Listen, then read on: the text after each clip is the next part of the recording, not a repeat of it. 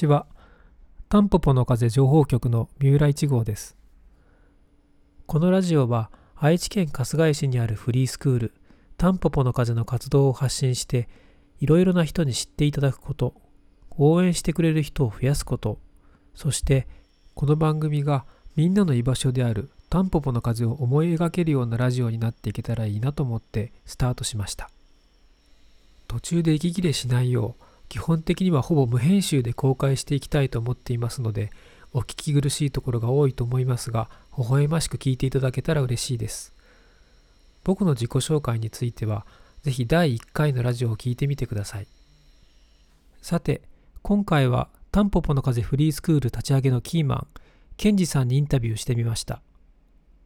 現在の玉野町での立ち上げに尽力された方だけあって、とても具体的で興味深いお話を伺いました。それからこの時サウンドロゴのギターを録音させていただいたタイミングだったので、ギターを抱えてのインタビューになり、しばしばいい感じのサウンドをつまびいてくれています。場所が入り口のベンチだったので、いろいろな人が通り過ぎたり、いちねん生のりょうちゃんが話しかけてきたりと、しばしば中断するタイミングがあり、割と細切れになっています。はい、それでは、えー、今日はですね、えー、健二さんよんかいめにして初の男性ですけれども、健二さんの、えー、インタビューをしてみたいと思います。はい、よろしくお願いします。よろしくお願いします。で、えーと、じゃあ定番の質問なんですけれども、はい、まずはあのタンポポでのあだ名とプロフィールから教えてもらえますか。はい、いつも健二君と呼ばれています。プロフィールか。特にないですけど。特にない。もう名前がプロフィールぐらいの感じですかね。はい。はい、なるほど。あのータンポポとの出会いというか、あれですかね、健二さんの場合はもう立ち上げからだから、優子さんとの出会いっていうことになるんですかね。えー、っとね、にせんにじゅうねんのくがつから活動をスタートしてて、僕ここに関わるようになったのが半年後ぐらい。あ、そうですね。にせんにじゅういちねんのさんがつです。はいはい。で、あのー、フリースクールやってる人たちがいるよって。はい。一応紹介を受けて、で、あのそこからスタートなんです。関わるようになったの。あ、はい、そうですか。その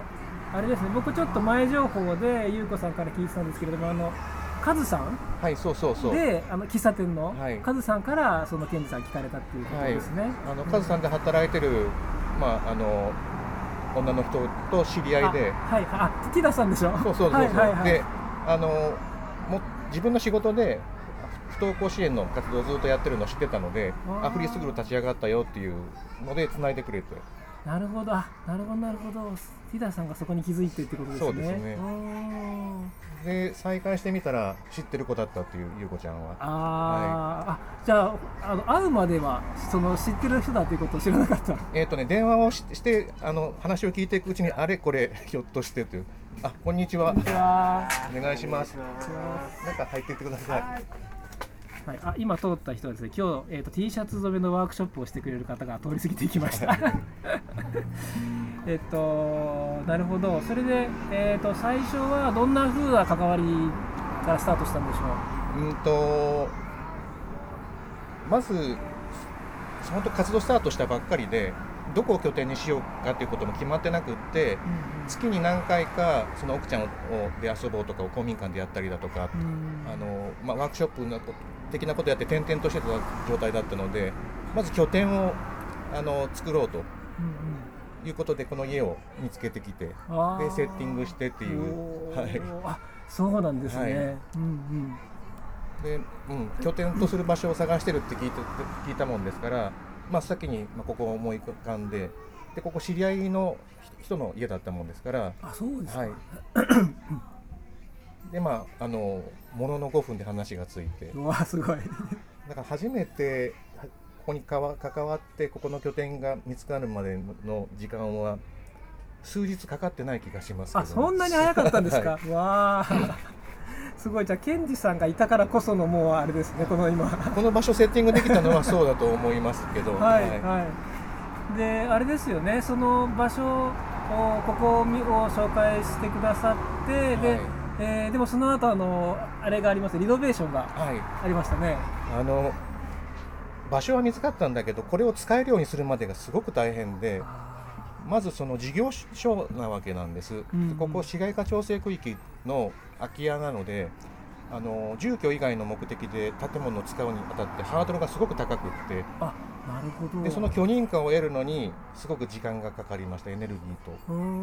ん。で市の補助金も得てあの改装してるんですけど、その改装の補助金ももらう前提として事業所として使えるっていうところまであの手続きが済んでないと次のステップに進めなかったので、だ補助金の申請もしつつ建物の使用許可を得るための手続きもしつつということで、はい、これが本当に大変だったんです。それってあれですか、その設備の基準をクリアしないといけないとかそういうことですか？もうそう、そうですね。で、あのーここで認められる事業所、事業形態ふたつしかないと言われて、うんうん、学校関連施設と学習塾しかダメだと言われて、で学習塾は持ち家がのの土地所有者、建物所有者が自分でやるんだったら OK だけど、あの賃貸はダメだって最初言われて、ああ、そうなんですね、うん、でじゃあ、まあ学校関連施設にしようかということで学校教育課と連絡を取って、まあ、あの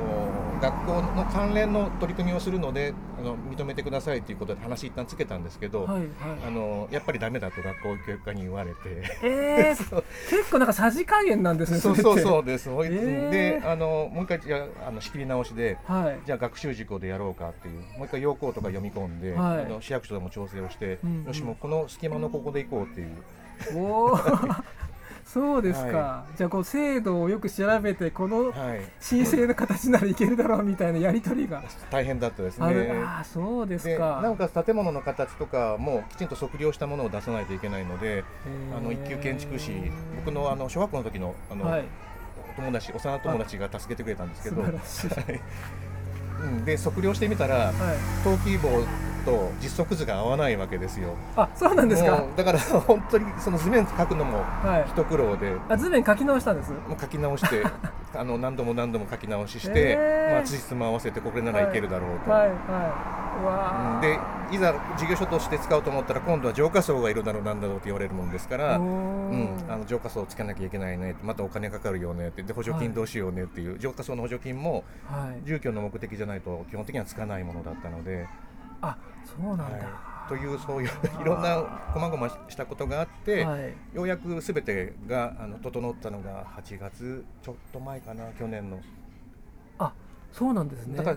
ちょうどいちねんまえはまだここ工事の真っ最中で、はい、ではちがつの途中からようやくその全てが整ったので工事がスタートできて、はい、そこの河合工務店さんと、はい、で苦労してくれたあの建築士さんが、はい、あの一緒になってこう改装を取り組んでくれてという流れだった。いちねんちょっとぐらい、じゃあそのあもっとかな、そのあ、えっとこれ、えっと見つけてから、はい、手続き整うまでは言ってもでもよん、ご、ろく、なな、はち半年ぐらいですね。うーん、はい、あ、そこからじゃあ工事に実際に入った、はい、という建物を使うだけでもちょっとしたドラマでした。あ、そうだったんですね、はい、なんかあれですね、そのあたりのこと結構こう、ね、ママどこ？あ、あれ中にいないかな、いない？車あるよ、中にいると思うよ、うん、さっきねあったけど、あ、そうそう、今ねちょっと弾いてくれましたけど、ケンジさんが、えー、サウンドロゴの、えー、ギターを弾いてくれてる人ですちょっと脱線しました。なんかギターは、えー、いつからやってるんですか？じゅうななさいぐらいかな。お、最初のきっかけは何ですか？なんだったキャンプとかでギターが弾けたらいいなと思って、あ、はい、ちょっとかっこいいだろうっていうことですね。何から入ったんですか、最初の練習というか取り組みは？あの恥ずかしいんですがオフコースなんですよ、はい、あ、えー、あ、そうなんです、ちょうどそういう世代ってことですね。そうですねなるほど。じゃあ今でも大体の曲が弾けるみたいな。いや、もうオフコース聴かないので当時のね、すいません、じゃあちょっと脱線から戻って、はい、えーと、あ、そうだね、一応せっかく質問リストを送っていたのに、はい、えー、そこに触れてないので、じゃあですね、タンポポの風がケンジさんにとってどんなところかっていう質問どうでしょう？あの、ね、僕の夢を叶える場所でして、で僕もう学校に行けない子どもの居場所をずっと作りたいと思ってたんです、はい、で仕事をリタイアしてからあの自宅かなんかでやろうかなと思ってずっと心の中で温めてたやつだったので。そうですか、はい。そしたら優子が始めててくれたので先に夢が叶ったかなと。あ、そうなんですね、はい、うーん、その子どもたち、その学校行かない子どもたちのっていうのは、うん、はい、そのそういうふうにその考えが出てくるきっかけっていうのは何かあったんですかね。もともと学校に行けなかったんです僕。あ、ご自身が、はい、ちょっと短い期間なんですけど、はい、まあ、その飲酒、あの、まあ、今でもちょっと傷なんですけどね、そのトラウマがあって、はい、で今はあの、まあ、行政の関係の仕事をしてますけど、うんうん、で行政の仕事がその分には足りてないなと思って、はあはあはあ、でところが広い目線で全国見回してみると、あの先進的な取り組みをやっているところがあるものですから、うんうん、いずれそういうふうにこの、この地域の不登校対策というのも底上げしたいなという夢があって、うんうんうん、でそれはもう行政に頼むというよりは民間の運動の中であの、まあ、培っていくというか成熟していくものだろうなと思ってたものですから、まあ、自分がいずれそういうふうに育てていく種をまきたいなと思ってたんです。これにじゅうにキロもできるよ。にじゅうにキロ？あのということはあれですか、はい、あのまあ、タンポポがあ皮切りになって、はい、さらにこうこういった拠点が増えていくっていうことが、あ、いいですよね、あの、はい、必要ですよね。その必要だと思います。でくしくも同じタイミングか僕らよりももうちょっと早くあの市内でもうにかしょフリースクールが立ち上がっていて、でそこもすごく気にはなってたんですけどね。なるほど。いずれあの他のところとも連携できるといいなと思ってますし、うんうん、あの行政の施策もフリースクールを支援できるような施策を組み立てられるようにしていきたいなと思ってまして、まあ、ちょっとずつそれ進んでるかなと思ってます。おはよう。今の彼女は小学校、はい、中学校の同級生なんです。え、あ、そうなんですか、はい、えー、結構じゃああれですね、その、はい、地元のそのなんかつながり、さっきの建築士さんのこともそうですけど、はいはいはい、あのたくさんこうそういったつながりがこうここに繋がってる感じですね、うん、まあ、あの化学反応みたいに、はい、あ、実は実は実はっていうので、実は知り合いだったというか、知り合いだから繋がったというよりは、はい、繋がった人たちを紐解いてみたら実は昔から繋がってたっていう、そういう順番なんですね。そうですね。あ、ありがとう。じゃあ、うん、活動というかこの拠点、ここがタンポポの風が始まったことで、はい、その掘り起こされたというか、そのもともとそうですね、うっすらのあったつながりが、はい、だからそんなに混んでる、うん、そのさっきで出てきた建築士さんも、はい、小学校の時の友達なんですけど、はい、ゆう子の弟の部活の先輩だったりとかっていう。あ、そうですか。えー、ちょっとやってみる？はい、ありがとうね。拠点が、まあ、まだそのタンポポもこれから、はい、あ、そのタンポポみたいなところが増えていくにしても、タンポポ自体もこれからそのいろいろとこう、はい、まだまだや ら,、はい、やらないといけないというか、やりたいことってきっとあると思うんですけれども、はいはい、そのこれからのこういう話ってしていただけますか。はい、えー、とまず自立できてないので、建物は今家賃無料で貸してもらってる。で電気代と水道代ぐらいはあの、まあ、皆さんから募金だとか、うんうん、あとはあの参加する人たちに持ってきてもらうにひゃくえんで賄えてるんだけど、はい、やっぱり専従の職員が欲しい。うーん、安定的に将来的に運営していこうと思うと、その収支が合うような取り組みが必要かなと思ってます。うん、で市内にある他のふたつとうちの最大の違いは何かというと、参加費取ってないのよね、うちは。ああの他のところは月ににまんとかさんまんとかっていう、うんうん、あの利用料を支払ってもらって、はい、まあ、そこでスタッフを雇用してっていうことをやってるんだけど、うんうん、まあ、強いあの有効のポリシーで参加費取りたくないと、うん、学校に行かないって選択しただけであの余分な負担が家庭にかかるのは嫌だっていう、うん、そのポリシーがあるので、うん、そこ取ってない。なるほど。その代わり利用するときに支えてもらう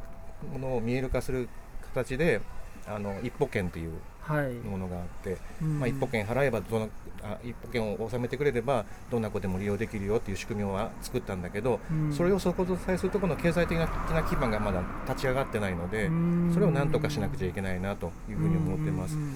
で僕らの事業としてそういう収支の合うようなものを作っていきたいという気持ちもあって、いくつかまだあの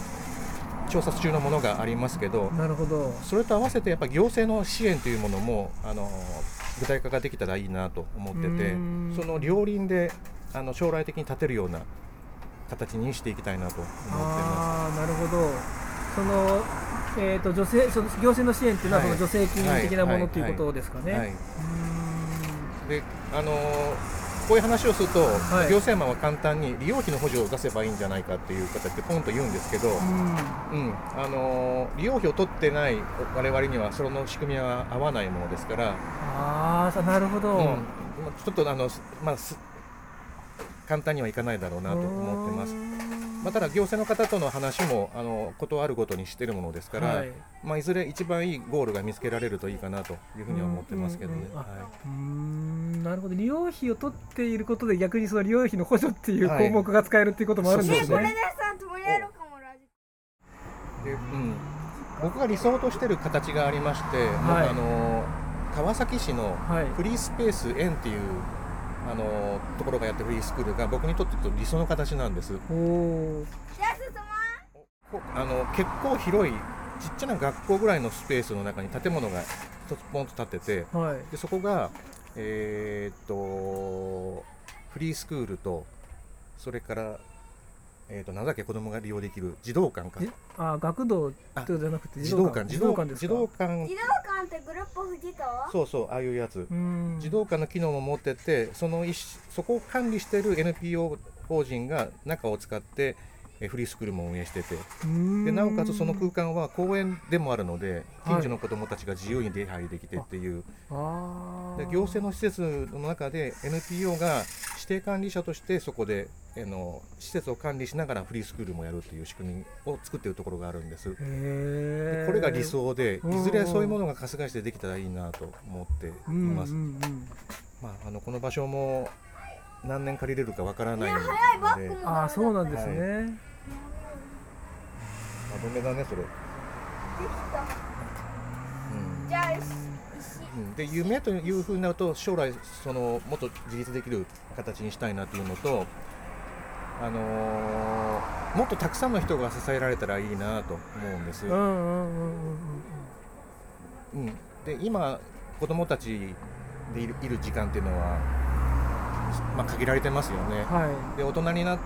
も居場所が必要な人たちがきっといるだろうから、うんうんうん、いろんな人たちの支えになるような事業をいくつも展開できて、うんうんうん、いろんな人たちのこう泊まり木というか、はい、になれたらいいなという夢があります。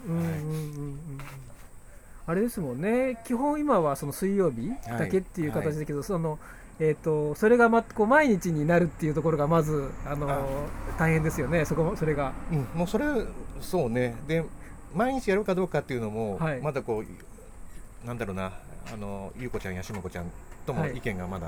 はい、マッチしないところがあるんだけど、そうですか、うん、今の子どもたちだけを見てみたときには、うん、あの週いちだから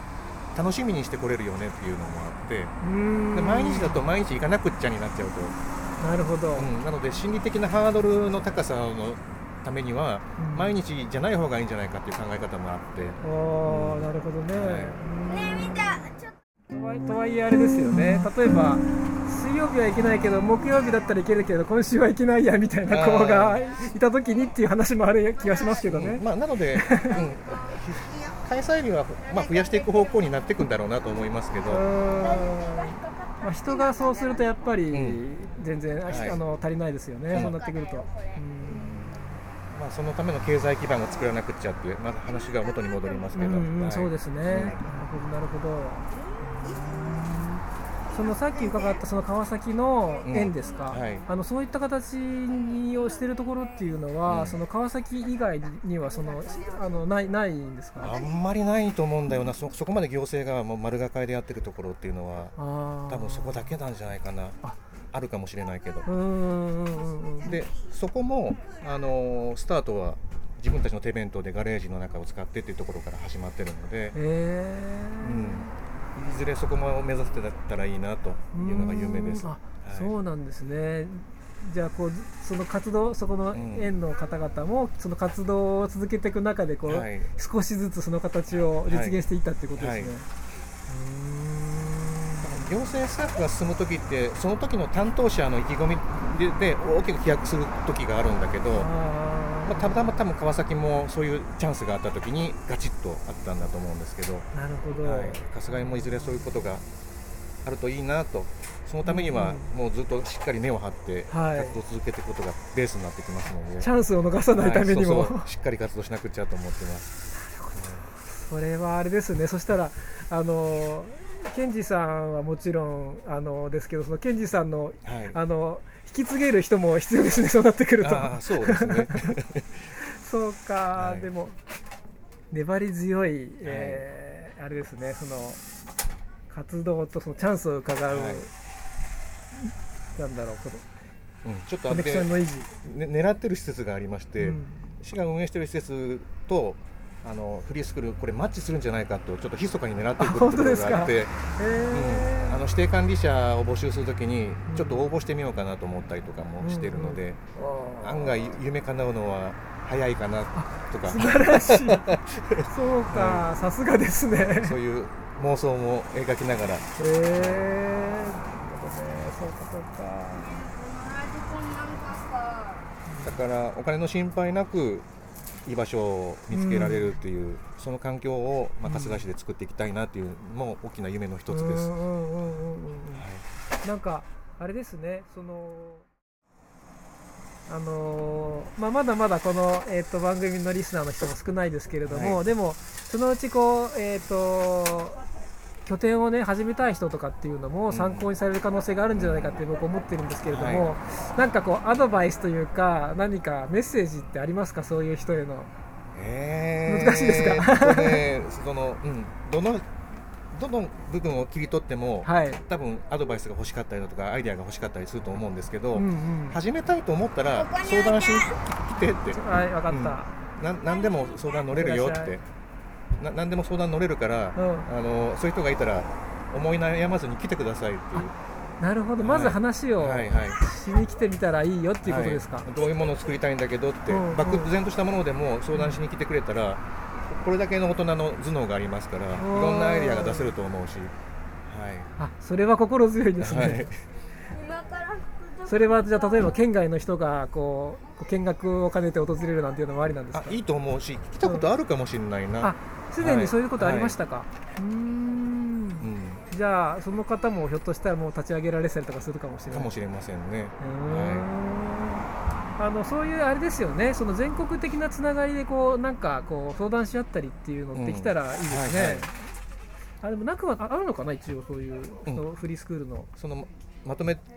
るエヌピーオー みたいな活動もいっぱいあるんですけど、ええ、いかんせん我々引っ込み思案なものですから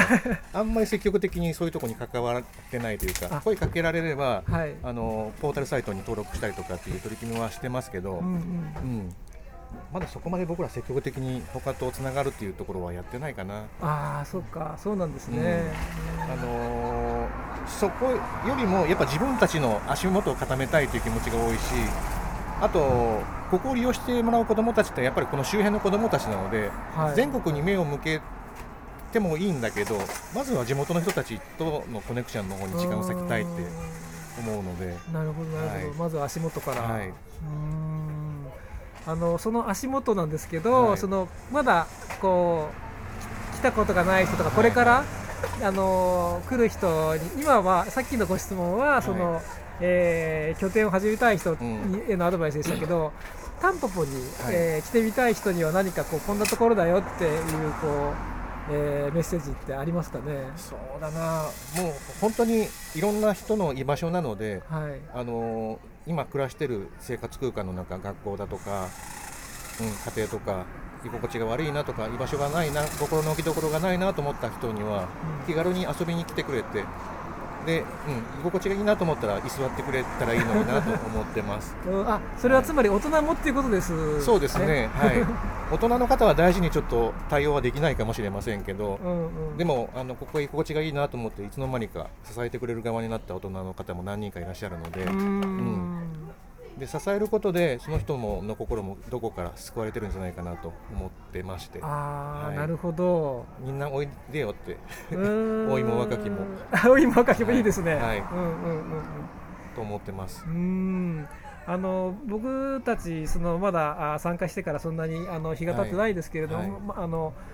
あのこう男性のね、あの大人の男性が、はい、あの思ったよりも多いのが、あ、なんかなかなかこうないなっていうイメージで、はいはい、ちょっといいなっていうか驚いたんです。その、はいはいはい、あのだからあのそれはなんかそのケンジさんが今言われてるようなみんなおいでよっていう感じがなんかあるんですかね、多分、うんまあ、あの居心地がいいなと思って、はい、多分仕事サボったりだとか勤務の都合をつけてたりとかで来てくれてるんじゃないかなと思いますけど、はいうん、それどうしてそういう雰囲気が出せるんでしょうね。なんだろうなこればっかりは分かんないよね。不思議な化学反応がいっぱい起きるなここはと思ってて、うん、で大人にとっても居心地がいいだけど、もちろん僕らターゲットとしてるのは子供で、はいはい、で家からなかなか出れなくって、お母さんから離れることが難しかった子がもののごふんで子供たちと打ち解けたりだとか、うん、もう屋根に登っちゃったりっていうわんぱくをやったりとかっていう場面を見ると、うんうんうんうん、なんか不思議な空気感があるんだよなって思います。なるほど。理由は分かりませんねそうですよね、はい、なんかこの前に前回にインタビューしたマキさん、はいはい、マキさんがあの、まあ、私は説明っていうのはできないんだけどって言いながら、はい、僕がどうにか説明してくださいってお願いしたら、はいあのまあ、痛かったらいて帰りたかったら帰ればって言ってたんですねそうですねその縛られない感じっていうのがやっぱりありますよね、はいはいうん、それが逆に居心地の良さを、はい、その生んでるのかもしれないですね、はい、でも誰がそれを出してるのかよくわからないですね。わからないんだよなまあキーマンにキーになってる人が何人かはいると思うんですけど、まあ、もちろん代表の優子さんのキャラクターとかも大事ですよね、うんうん、でもじゃあ優子がいなかったらうまく回らないかというとそうでもなくって、うん、あの優子が仕事とかでいない時もあって、それはそれでなんか調和してくるんですよね。うーん、うん、なるほど。あのちょっと僕らがあの春日井に越してきたのって、はいえー、とそれこそにねんまえなので、はい、そのこの地元の雰囲気っていうのをそこまで、うん、あのようやくこう感じてきたかなみたいなか、はいはい、ところなので、ひょっとしたらって思うんですけど、地域性とかって関係あると思いますか？あんまないと思うな。それはない。ないなあそうか。じゃあやっぱり集まってる人たちによるものなんですか？と思います。うん、はい、だとするとそのどこの地域でも集まってくる人によってそのような雰囲気が可能だと思います。いうことですかね。で、さらに僕ら好条件なのはこのロケーションもあって、はい、声出しても音出しても周り苦情言われないし、はい、思い切ってねあの体が使える神社もあって、うんうんうん、自然に囲まれた空間というのもあるかなと思います。うーん、あ、そうか、場所大事ですね。その環境。はい。はい、なるほどね。わかりました。あ、なんか結構いろいろ聞けたので、はい、一旦ここで締めたいと思うんですけど、ま た, またあの、はい、改めて別にお願いするかもしれないので、はい、その時はまたよろしくお願いします。ありがとうございました。ありがとうございました。はい、さすがのケンジさん、楽なことばかりではないというか、むしろ立ち上げは本当にあれこれ大変だったんだなということがよく分かって、どうやって乗り越えたかということについても少し伺え、また改めて詳しく教えていただきたいなと思いました。そしてもちろん現在進行形の課題も常にあるので、タンポポののんびりした雰囲気とは裏腹に日々さまざまな取り組みをされているんだなとも思いました。むしろのんびり構えるくらいでないと息切れしてしまうかもしれないですね。それから行政施策はその時の担当者の意気込みで大きく進む時があるという話は別のところ別の話題でも聞いたことがあるので、実際に活動している方々は同様に感じる部分なのかもしれません。まだまだ発展途上のタンポポの風ですが、ケンジさんの言うように子どもを中心としつつも老いも若きも訪れて、それぞれのペースで過ごせる場所になっていければいいなと思います。 エヌピーオー 法人タンポポの風では、正会員はもちろん賛助会員という形で寄付・応援をしてくださる方を募集しております。詳細はこのラジオの紹介文に記載している ユーアールエル にアクセスしていただくか、 エヌピーオー 法人タンポポの風で検索してウェブサイトをご覧ください。ご覧いただくとわかりますが、かなりのお手頃価格です。正直なところ結構な低空飛行と聞いていますので、応援いただけたらとてもとても嬉しく思います。このラジオへの感想やご質問なども募集していますので、紹介欄に記載しているアドレスにメールをいただければ幸いです。それでは、タンポポの風情報局の三浦でした。ではまた。